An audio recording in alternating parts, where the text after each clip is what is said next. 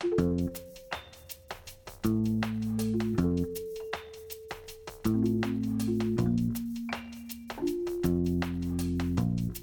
I'm Kevin Larimer, editor in chief of Poets and Writers. And I'm Melissa Faliveno, the associate editor of Poets and Writers. And this is Ampersand, the Poets and Writers podcast. We will be coming to you every two months with a preview of the next issue of Poets and Writers magazine, along with interviews with the contributors and writers featured in the magazine, authors reading from their new books featured in our column Page One, audio excerpts from our new series of events, Poets and Writers Live and conversations with other members of the editorial staff of Poets and Writers magazine. And we're coming to you from our office, which is located in Lower Manhattan. We're at 90 Broad Street on the 21st floor.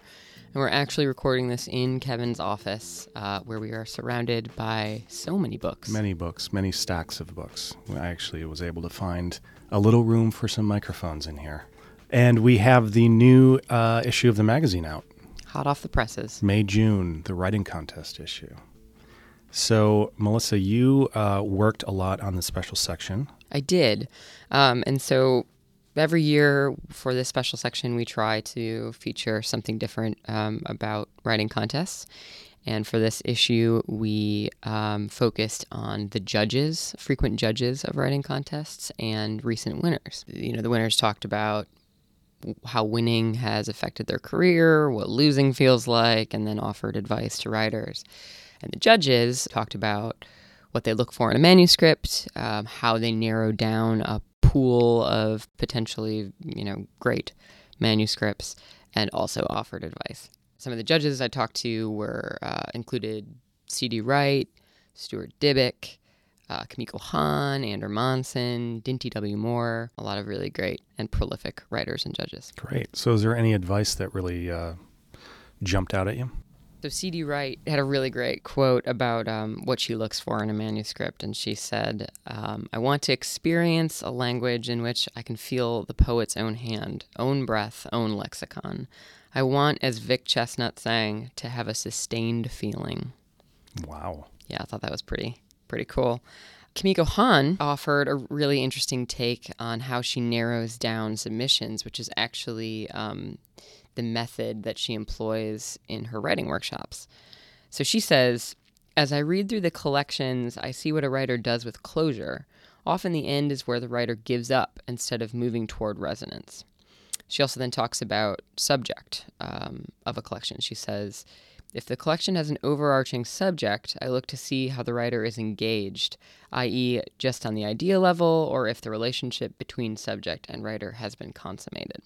So I thought that was pretty interesting and pretty specific. You know, I think it's easy for people who are judging these contests to just say send your best work and right. you know you, you hear that refrain a lot but um, i feel like these judges really offered something specific and personal that's great, and that's sort of what we want to do with this uh, this annual section on writing contest is give a little bit of insight um, into the ways that these decisions are made. In addition to our package of articles about writing contests, we also have a couple of really great interviews with authors. Uh, the first of which is with Mark Doty. Uh, Mark Doty is the author of 11 poetry collections, including Fire to Fire, New and Selected Poems, which won the National Book Award for Poetry in 2008, and his new book, Deep Lane, published by Norton this month. He's also written a number of memoirs, including Dog Years, which was a New York Times bestseller, as well as some brilliant books on writing, such as The Art of Description, which was published by Graywolf Press in 2011. So the interview was conducted by, by Maya Popa, who is our former editorial fellow before Nick. Uh, we set up a photo shoot with Doty at his apartment in Manhattan, which was filled with wonderful art and two very energetic dogs, I would say. Very energetic. Uh, and that was really fun. Um, that was my, actually my first photo shoot. Um, and it was really interesting. We had um, so it was at Mark's apartment. Uh, our art director Murray Greenfield was there. One of our photographers, Tony Gale, um, shot Mark, and we got to set up a couple different shoots and. Mark was totally game, yes, even though we came in and destroyed his apartment a little that's bit. That's right. That's right. Uh, and his dogs were very friendly. It's always really interesting to set up these photo shoots in an author's home or apartment or sometimes their office uh, because it really gives a different perspective on them as people. And I think it really adds something to the magazine to be able to see uh, you know, a writer's home and see the the books on their shelves and the art on their walls. Where they work. um, Exactly. you know. Yep. And I'm always very grateful to the authors, of course, because essentially we invade their place for, you know, two, three, sometimes four hours. Uh, Move All of- furniture around. that's right. And and um, all of them are really good sports about it. Uh, so um, I think we got some really great shots, and you can see those in the new issue. In between shots, I sat down with Mark Doty and asked him about his new book of poems, his writing about poetry, and the book he's currently writing about Walt Whitman. What is the grass? Chin down just a little.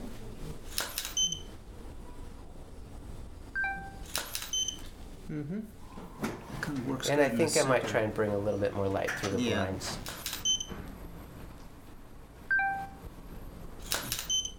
Interesting. What do we think? I think we got this angle. Okay. Yeah, I'm beating it to death. you've beaten it to death. Thank you for letting us uh, invade your home. My Beautiful pleasure. home here. Thank you, Kevin. It's Now- kind of fun to, to rearrange things and makes me see it a new way. Absolutely. So um, I know that you also have a home on Long Island, right? Mhm, South right. Shore of Long Island. It, it, yes, in South Fork. Um, Okay, and I know that because it factors into the title of the new book. Is That's that right. correct? Deep Lane is a road in Amagansett, which is about a mile from my house. Um, it's a really handsome little country road, very, very short. I, uh, probably not even half a mile long. But truthfully, what I really love is the name. Uh, It's those those two monosyllables and the two long vowels and the deep lane. It seems like a mantra to me to Yeah. send you somewhere else. Right. And did you did you write a lot of the poems at that house, or Yeah, I have a garden there, which has become really important to me. It's a um, very dreamy space. It's, it's long and narrow, and when you look at the house from the front, from the road, you can't see it. And as soon as you walk around it, it goes up this slope, big maple and oak trees, and it has a feeling of um, being very far away from anywhere. Yeah. And it just somehow calls me, calls my imagination downward, and I find myself thinking about the roots and the, the source of life there. And we're so surrounded by other creatures: Right. deer, turkeys, we have box turtles, um, many, many kinds of birds, and this feeling of participating in a world that's much, in a way, much broader than, than my city life. I mean, obviously, this is broader in terms of humanity and culture, but there, the diversity of kinds of life, and the way that you are inevitably part of that. You know, we have a great horned owl now who's been there all through the fall and part of the winter, and just hearing that voice night after night, you know. Right.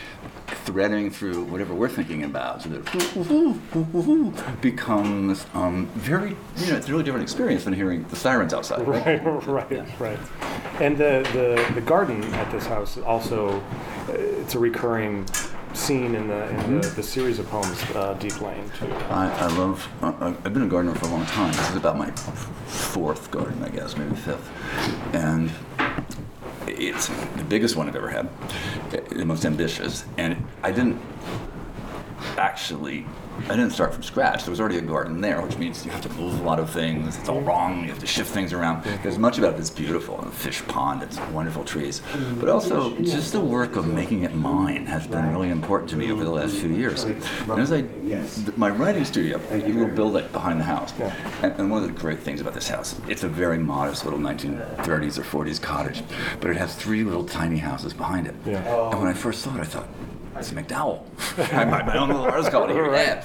And so my writing house sits in the middle of the garden, and I have this. I can work in there. I can look out the windows, leave the door open when it's warm, and look into the garden. And I feel like what's it's hard to explain this. I feel like what's coming toward me and up through my feet and through my hands into the laptop where I work is sort of energy from that garden. It's somehow a connection to that that really makes me want to work. Right, You know, right. It's as if the images that fuel the poems often come from right there. It reminds me of another uh, sort of voracious uh, poet gardener, Stanley Kunitz. Absolutely. He was a good friend of mine. and Did- was he? Stanley's garden was uh, such an extraordinary place. It was smaller than mine, but enormously intricate. And it had, you could never see all of it at once. You had to move around, and there was a kind of circular path around it. And Stanley would lead you through this circular path, and he would point things out. And he'd be a sort of dank little mossy area, and he'd say, Now that's the gate of hell. where Persephone went. And then you'd come up and, you know, and this is a tree where so and so was enlightened. And he would have a whole little mystic dream about it. It was an amazing place. That's great. That's great. Um, so, and, and that sort of, uh, when I think of Stanley Kunitz, I, I, it leads me to this next question, which is sort of, you know, you are a terrific spokesperson Oh, for thank you. poetry. You. know, your um, your craft essays are very insightful. You're a chancellor for the Academy of American Poets. You you just speak very uh, very uh, succinctly and uh, beautifully about the art form. And I was just wondering, sort of, if you feel like that is a uh, sort of an integral role as a poet to be sort of a steward of the the art form. Well, in, in one way or another, you know, I, I don't think.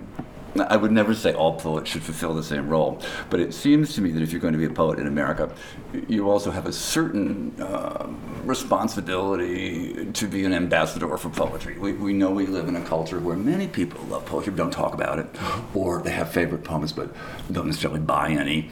Um, I think many people who care about the art or could care about the art feel alienated from it.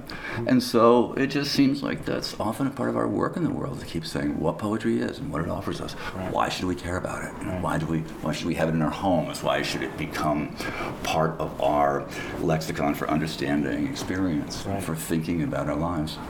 So I actually really enjoy that work because uh, I don't feel that I'm battering my head against an unresponsive door. When I am talking about the art and what it can do for people, it seems to me people really meet me with that. I, I'm happy with the openness I receive.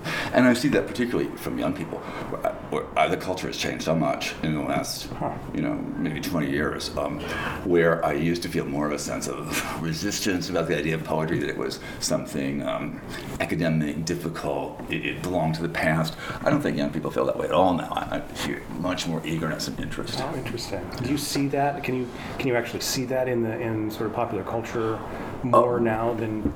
Well, I think you see it reflected in indie music. Yeah. And the way that there's a real interest in the individual, the one off, the quirky, the thing that doesn't seem assembled by a corporation. And I think kids sense that they are being offered a slate of marketing choices by a focus group somewhere.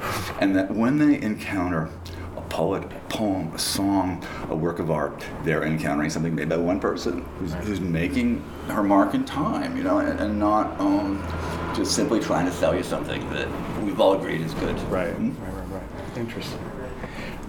Okay, uh, tell me a little bit about the book uh, that you're working on now. the- Oh, sure. the Um, I've, I've been working on this book for the longest time. Um, it is called What is the Grass? And it's a memoir about reading Walt Whitman and appreciation of his work and life, not in a you know, scholarly sense, uh, literary critical sense, but, but one poet talking about his relationship to another. Whitman is a great hero to me. I, I think he was one of the bravest people who ever lived. I, I think his poems open such incredible territory. He had the courage to speak of all kinds of matters human that you know just weren't being directly addressed in the poetry of his day. He also was an incredible inventor. You know, he visually made American free verse. And what you see in some parts of Song Myself are the first iterations of a kind of poetry where the poet is thinking through the poem and images lead us forward. And it's not at all about received form, but about making a form appropriate to the content of the poem. He was also um, a problematic character. He was a huge self promoter.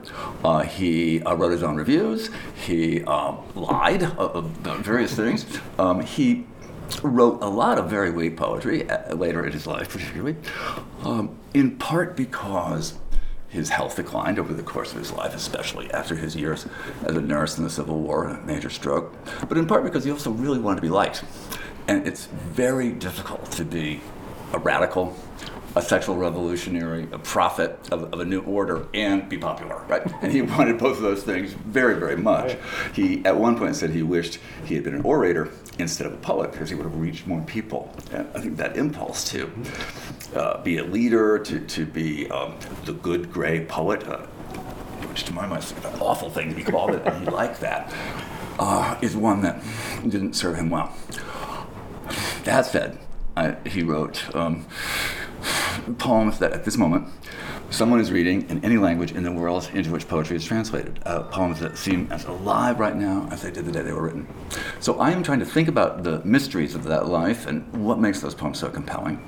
I am uh, also thinking about how uh, my obsessions, my interests overlap with him. I, I've always been intrigued by the relationship between the one and the many, the individual and the whole, and he's marvelous thinking about that. Uh, where does the self reside? Are we independent beings, or are we part of a school, a flock, a swarm? Uh, he's also uh, a person who thinks about erotic life in really refreshing and vital ways, and that's important to me. So that's part of this book too. Uh, and about um, the possibility of the poem as a, a, social act that might bring people together, that might change things. So my book is turning all that around. Okay. And you know, you can see why it's taken me a long time to write it because it's, it's kind of insanely ambitious. I think I have finally just now found the form, and after about five years of carrying this thing around, it's now moving forward. And I've sworn I'm going to have a draft done by the end of this year, so Yeah. that's going to happen. Okay, excellent. Thank Okay. you very much. My pleasure. Yeah, fun. Thank you for doing this. absolutely, Yeah. absolutely. And we have truly invaded your Oh, home. it's totally fine. Just, you know, good time to do it. yeah, good. Uh, You know, imagine if it were more cluttered. Another interview in the new issue of the magazine is with Maggie Nelson. And unfortunately, we weren't able to attend that photo shoot because she lives in Los Angeles, where she teaches at Cal Arts. Maggie's new book, The Argonauts, will be published in May by Graywolf Press. Maggie writes these really amazing books that don't conform to our typical notions of genre or form. Um, I really became aware of Maggie's work when Wave Books published Bluets back in 2009. Um, it's a collection of 240 prolonged moments in which she examines her obsession with the color blue. In the Argonauts, Nelson mixes prose with poetic insights and critical analysis to create a kind of hybrid memoir um, in which she examines marriage, the modern family, personal identity, sexuality, and her relationship with the artist Harry Dodge, who is fluidly gendered. Contributor Michelle Filgate, who interviewed Neil Gaiman for us a couple years ago, flew out to California and spent an afternoon with Maggie.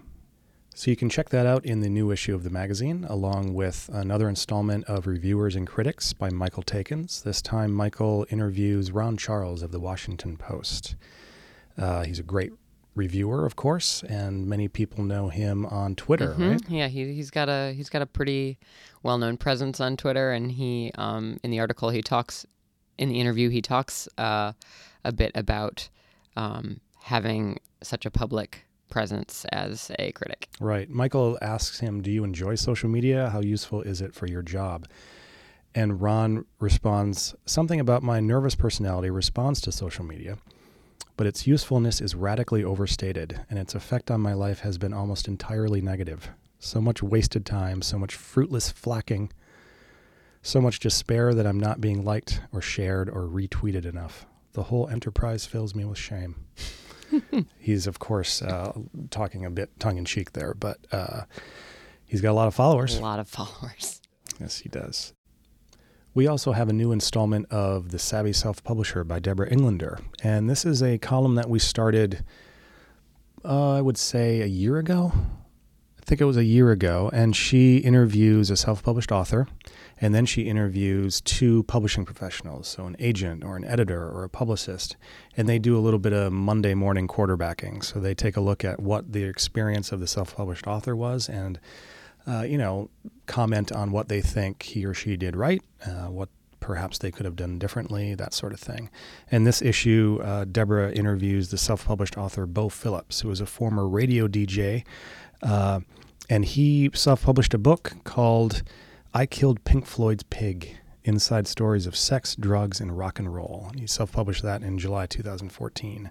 And it's sort of his insider's view of you know these rock and roll bands like Led Zeppelin and Pink Floyd, uh, and just like hanging out with them on you know flights or at the radio station, that sort of Right. thing. So um, you know a little bit about rock and roll, don't you, Melissa? Um, a little bit, but you know, nothing, nothing so romantic. Uh, What's what's the name of your band? I am in a band uh, based in Brooklyn, and we are called Self Help, which is was named after uh, the short story collection by Lorrie Moore. uh, I am a big Lorrie Moore fan, and that's where that came from. So we are a literary rock band. Excellent. So is, is are you going to self-publish an insider's account of being in a in a I don't know. I don't hip know. Brooklyn band? Not yet. Not yet. Maybe maybe f- a few years down the road, once we've amassed a little more, um, you know, scandal and uh, and party stories. Okay, so we'll look for that. okay, good. Uh, also, we have another installment of Agent Advice, and this time we have Danielle Svetcov. Uh, she is an agent in San Francisco, and she answers readers' uh, questions about publishing and agents. Uh, and I just want to. Um, she's Danielle is very funny, and uh, she's very. She offers very thoughtful answers, but also uh, they're they're quite humorous too. Um, so I just want to read one of them. Marcia from Uniondale, New York, writes. Are queries sent via snail mail viewed any differently than those sent via email? And Danielle uh, gives a very thoughtful answer, um, and it's it's rather long, but I just wanted to read a little bit of it. She writes, "Do I believe in snail mail? Yes, I do. For postcards, love letters, notes from camp, condolences, thank yous, and estimated taxes. But when it comes to queries, send them by email. It's a modern convenience that has eliminated the indignities of the SASE, which no honest human can claim to miss." And when we agents love something sent via email, we can reply immediately. We can transmit our unbridled joy and surprise with the speed of our unromantic cable connections. So that is also in the new issue. Also, um, among uh, the many great articles that we have in the news and trends section, um, we talk to Miwa Messer, who's the director of the Barnes and Noble uh, Discover Great New Writers program. And also, we have a story by our very own Dana Isokawa, who's the assistant editor here at Poets and Writers. And she explores the fascinating intersection between video games and romantic poetry. So, we have Dana here to talk a little bit about her experience writing that story. That's right. Hi, Dana. Hi, Dana. Hi. Right, so Elegy for a Dead World is a new creative writing video game that was launched last December by two indie uh, gaming companies based in Boston, Dejobaan Games and Pop Cannibal. And so in the game, you are a stranded space traveler and you have landed in this deserted world and you explore it. And there are three worlds in the game, and they're each based off of a British romantic poem. The three poems being Keats's sonnet When I Have Fears That I May Cease to Be, and Percy Shelley's sonnet Ozymandias, and Lord Byron's poem Darkness. And you walk through these worlds, and they're really beautiful and apocalyptic. You go through plains and tundras and huts and towers. And as you're going through it, the game prompts you to write scenes for a story or stanzas in a poem. And then by the time you reach the end of the world, you can edit your entire poem or story and then publish it to the network where other players can read it. So, you actually played this game, right? Yes, I did. I played it for um, several hours, actually. And are you new to gaming, or is this something that you enjoy uh, outside of um, research for articles? Um, I, I like playing video games sometimes. I'm not an avid player, but I've played other games, and I know that this one is, is very different than other video games. You don't um, you don't shoot any guns, you don't fight any monsters, you don't score any points, you don't interact with any other players. It's just you going very slowly through this world and trying to write. Which could be interacting with a monster, and you know, some people might consider that. I tried took a very very brief stab at playing this game, Dana, when Dana was showing it to me, and I got really nervous about writing um, based on these prompts. So um, I think in the article, the one of the founders mentions that he he wanted to um, create sort of like a an encouraging space for writers. Um, did, did you feel like that happened? Were you did you feel encouraged and inspired by what was what was thrown at you? Yeah, usually for the most part. Um, they provide you with prompts at the beginning of the game that you can choose from. Um, one of them might be like, you're going to go through this world and you're going to write a letter to a loved one explaining what you see. Or you are like the ruler who used to, you know, live in this land. What happened? Why is it deserted? So, I mean, it gives you a lot of like ideas to kind of start out with, which is like helpful for making it easier. And then as you go along, it gives you, um, you know, like actual worded prompts And as as mentioned in the article, the founder said sometimes the prompts are written in like deliberately really simple language so that you feel I can do better than this. I can write, you know, more beautiful prose. I'm gonna I'm gonna get in there and do it. And which is sometimes how I felt. Awesome. So, Dana, when you're not playing video games or editing the news and trends section, you also write the grants and awards section. Yes, that's right. Um, I write grants and awards and conferences and residencies for the magazine, which I guess is a very different type of game. But for our May June issue, we have 104 new, uh, not new, but 104 deadlines that you can apply to, with deadlines in between May 15th and July 15th. And we have nine new awards that we've never listed before in grants and awards. Um, and one of them that I think is pretty cool, which, which you guys should check out, is the Kurt Johnson Prose Awards, and that's run by December Magazine. And December Magazine um, relaunched in December 2013, and it's now based in St. Louis. And the prizes are given for um, there are two prizes, one for a short story and one for an essay. And uh, the winners will receive $1,500 each and will also be published in December Magazine. Uh, Joyce Carol Oates will judge in fiction, and Albert Goldbarth will judge in nonfiction. Uh, the deadline is June 15th. The entry fee is $20, and the word uh, length is 8,000 words for both the story and the essay. But as as with all of our listings, um, you should visit the website for complete guidelines.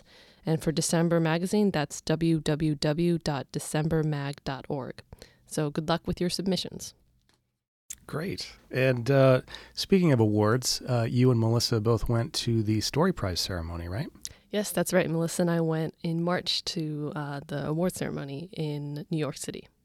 Yeah, so the Story Prize is is a really great time. Um, we've gone for the past couple years. Um, it's the largest prize given for a short story collection. Um, it's twenty thousand dollars, and each year, um, you know, they get over hundred submissions, and they narrow it down to three finalists. And then at the ceremony, which is held at the New School, in here in New York, um, all three finalists read a story um, from their collection and then Larry Dark, the director, has a conversation on stage with, with each of them, um, and they talk about their process and their inspiration, and you know, it's really cool. Um, and so this year, the finalists were uh, Elizabeth McCracken for her uh, collection Thunderstruck, Lorrie Moore for her collection Bark, and Francesca Marciano for her collection The other language.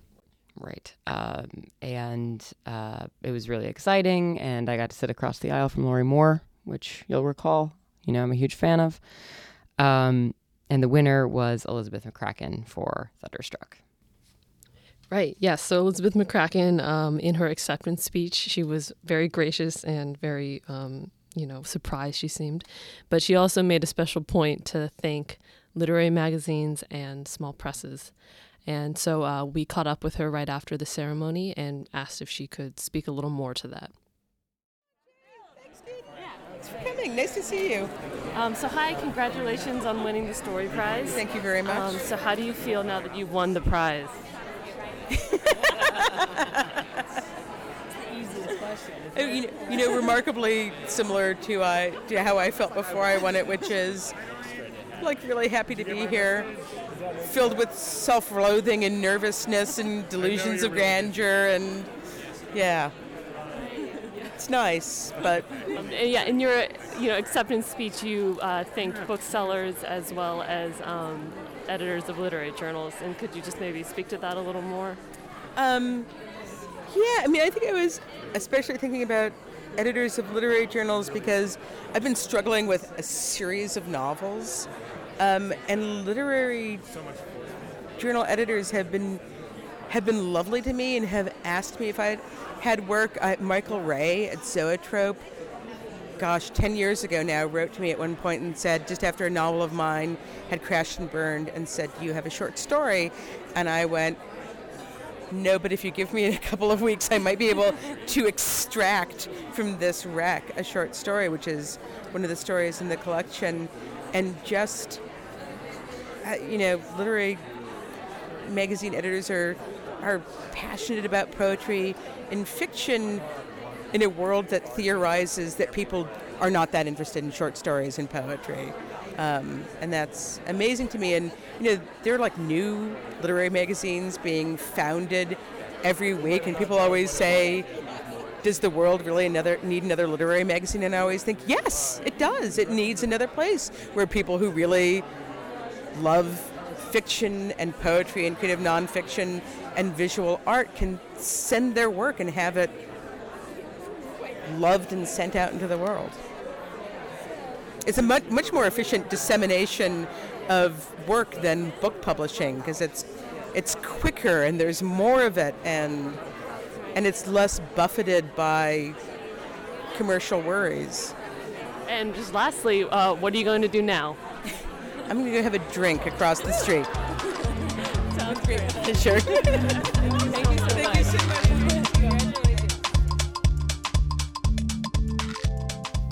One of the books featured in page one, where new and noteworthy books begin, is Matt Rohrer's poetry collection Surrounded by Friends, published by Wave Books in April. So, page one is a feature of the news and trends section where we select a dozen new books. So, we have poetry collections, we have novels, we have short story collections, we have memoirs, essay collections, and we reprint the first sentence of the book, hence where new and noteworthy books begin. And we also uh, find out the name of the agent, um, if the author had one, um, the editor, uh, and the publicist. And then we also put together um, a podcast series based on that section for each issue. So we pick uh, two or three authors um, and we reach out to them and they record themselves reading uh, a handful of poems or a short story or an excerpt uh, from their memoir.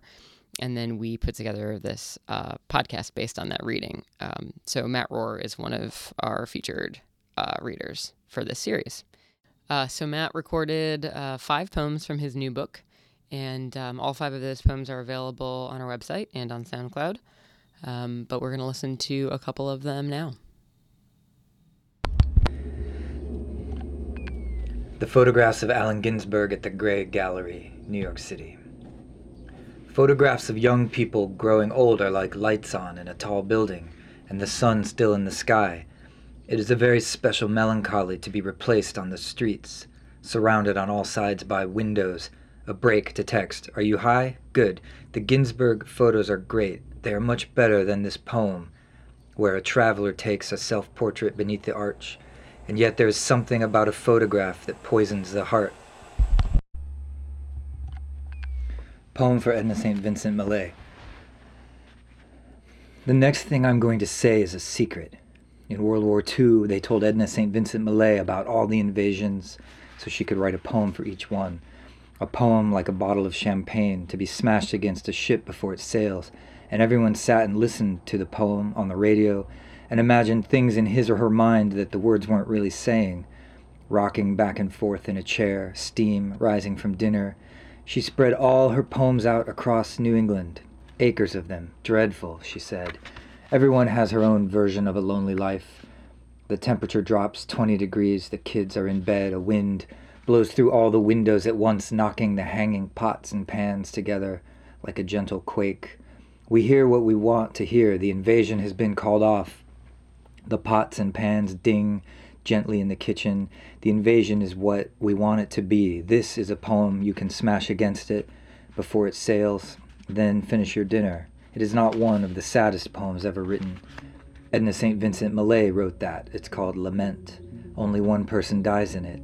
A poem where thousands of people die just isn't as sad.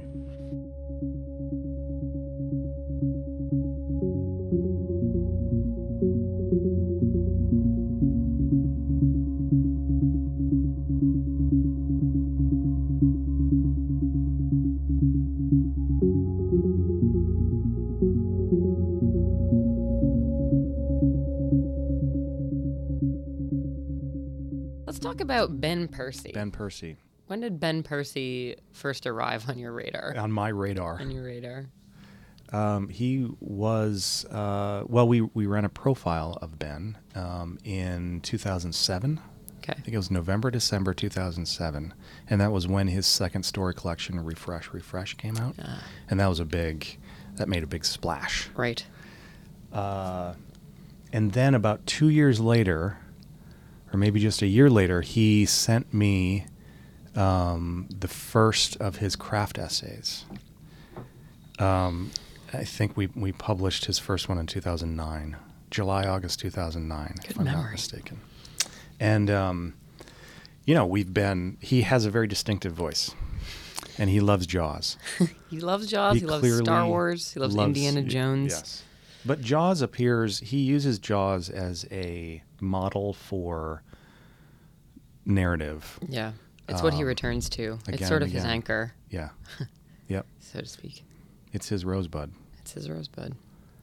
But Ben Percy has a distinct voice both on paper and in real life. Nice. Yes, he does. Um, and those- uh, yeah, and I've I've only heard I've I've I had drinks with him at AWP one year. And that was when I first that's when I got his voice in person for the first time. When I think of it, I think fish can hear him.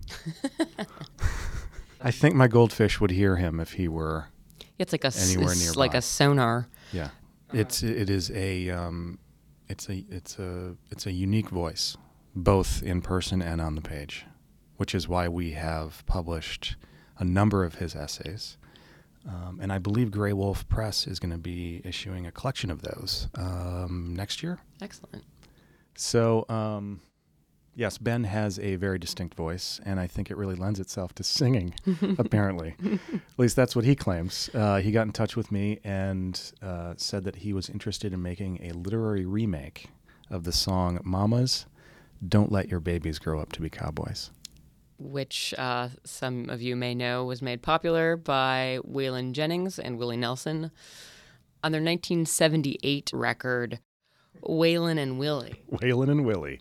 Um, Now, for you, those of you unfamiliar with the song, um, I looked it up on Wikipedia, and this is this is the the sort of overview of that song. It says the narrator warns mothers not to let their children become cowboys because of the tough and busy life of cowboy culture, which is so true. so And true. Um, What's so the same could be said of the writer's culture, I suppose. tough. It's tough It's tough and busy. and busy. So Ben knows apparently uh, a band, a really great band in Northfield, Minnesota, and they are called the Bratlanders.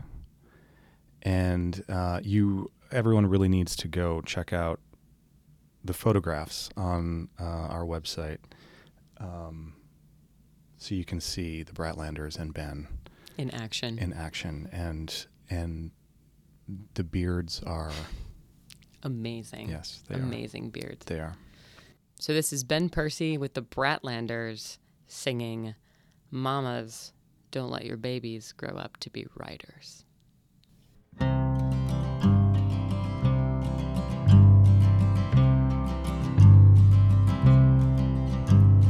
Riders ain't easy to love with their big fragile egos. They'd rather give you a palm than diamonds or gold. Flat butts and envy and hate reading friends and then a worthless MFA. He won't finish that memoir anyway. Mamas, don't let your babies grow up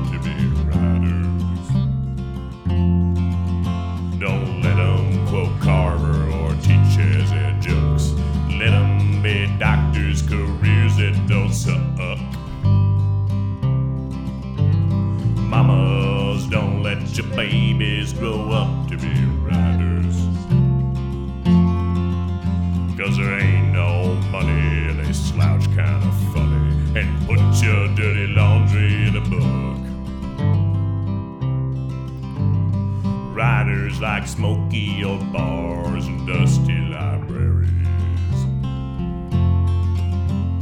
Whiskey and wine and the New York Times book review. Them that don't know him will think him an artist when really he's a wordy narcissist. The New Yorker won't have him, but his pride won't let him submit to the SATSAC review.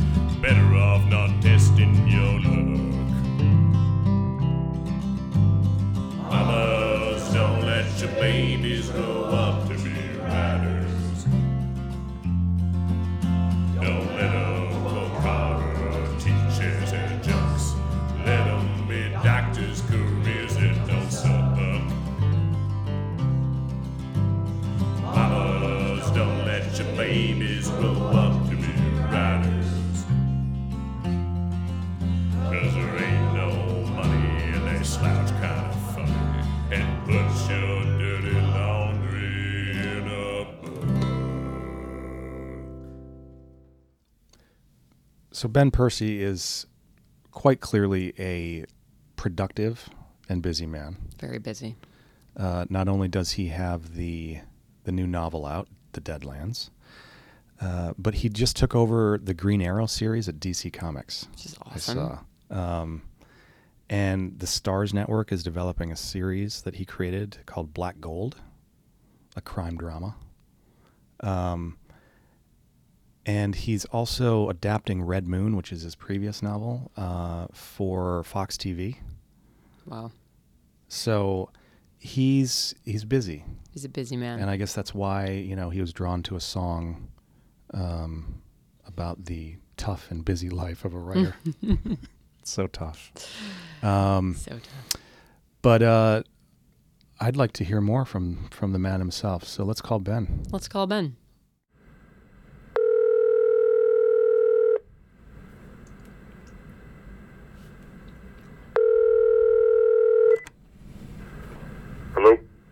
Ben, it's Kevin.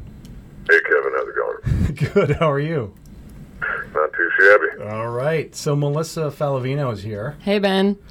Hey, how you doing? Good. How are you? Fine.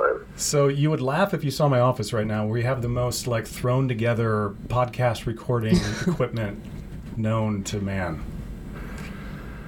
So, you, what, you've got like the mic held up to the phone right now? or- Yeah, yeah. We, I- we got two mic stands, and Melissa's is like It's actually being held up by two hardcover books right now because it's, it's stripped.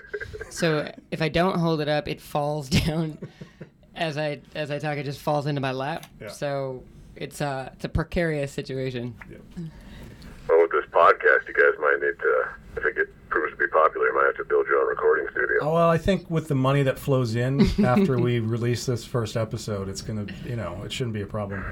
So, Millions, millions. that's right. Rocketed to stardom. No doubt, no doubt, you'll get nominated for a Grammy. I think so. I, you know, I don't think that's aiming too high.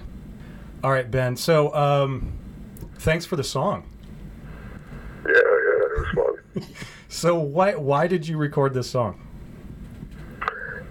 Uh, I listened to a lot of country, and one day when um, the song, yeah, when uh, "Mamas Don't Let Your Babies Grow Up to Be Cowboys" was playing in the background, I started humming along with it and uh, replacing some words. So I, I toyed with that for a while and kind of Weird Al Yankovic it uh, into this literary rendition. Uh, got it. So, was this the um, the Waylon Jennings and Willie Nelson version? It is, yeah. yeah that was the one that inspired me. Great. When we looked we looked that up to make sure we knew who who originally recorded it, and I I'm pretty sure that my dad had that record. It was either that or the Highwaymen. I don't remember, but I remember that recording playing in my my dad's truck when I was a kid. Yeah, I grew up in in uh, Oregon, and my mom would listen to country nonstop. So that's the soundtrack of my youth. Now, tell us about the Bratlanders.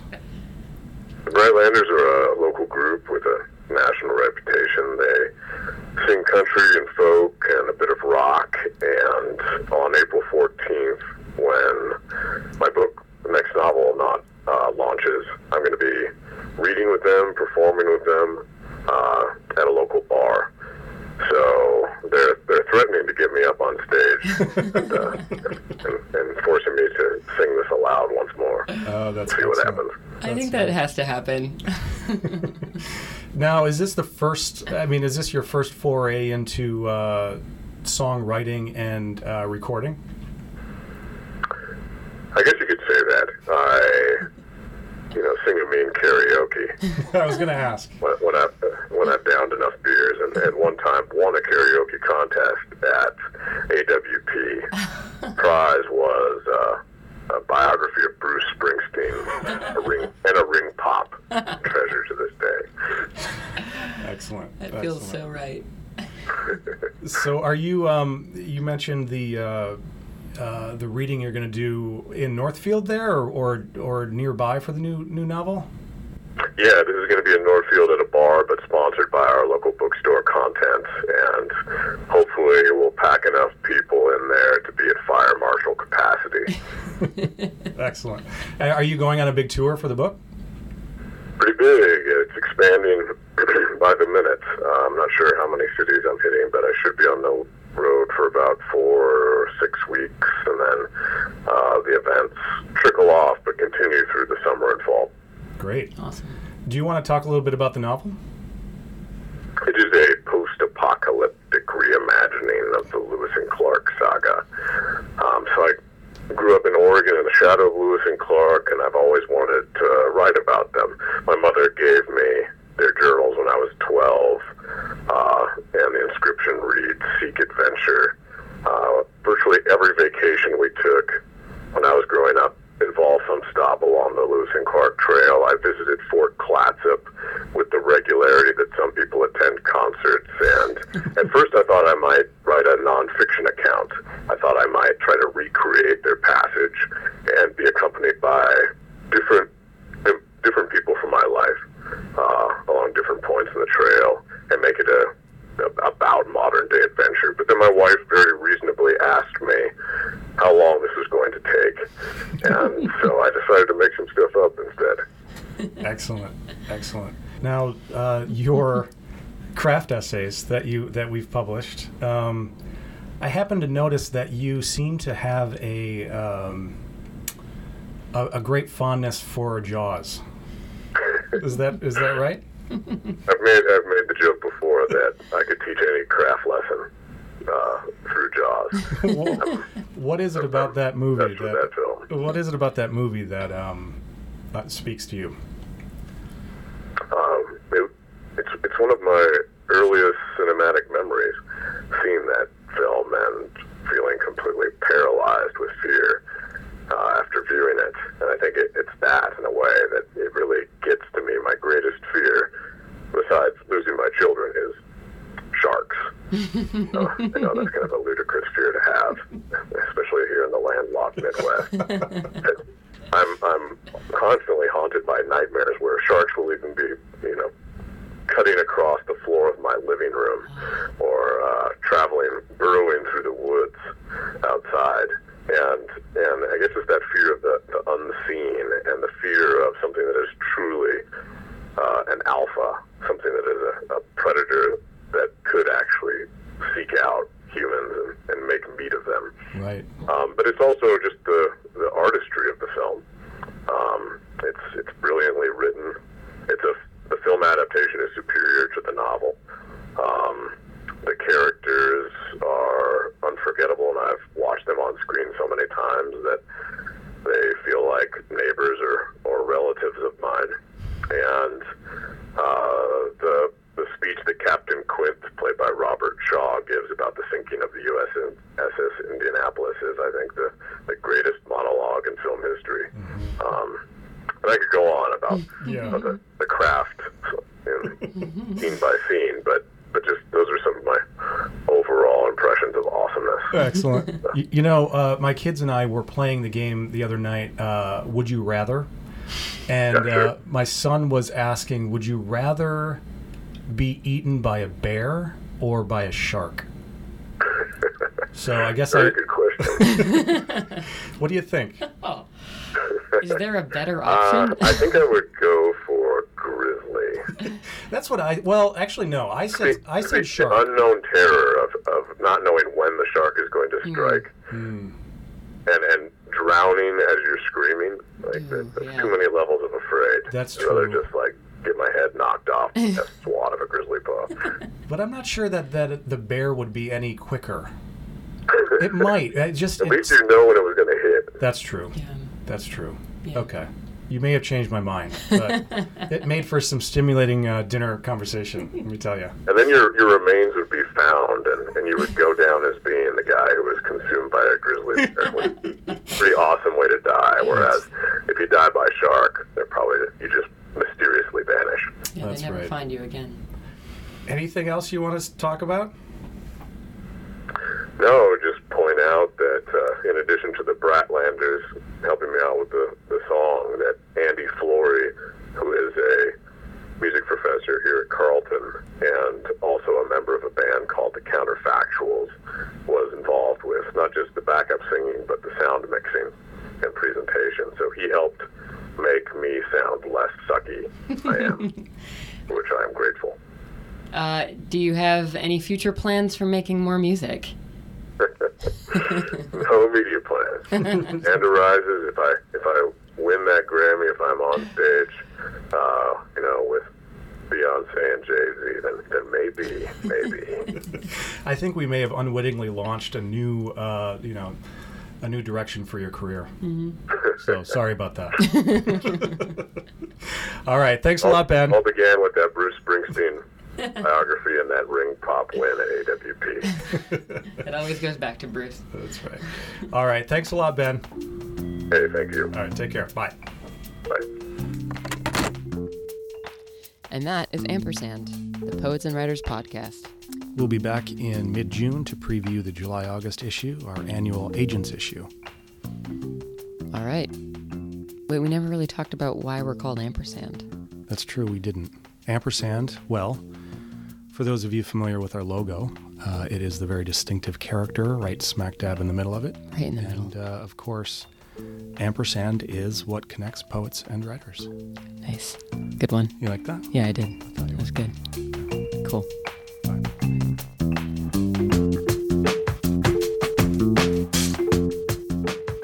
Ampersand is produced by Poets and Writers Inc., the nation's largest nonprofit organization serving creative writers.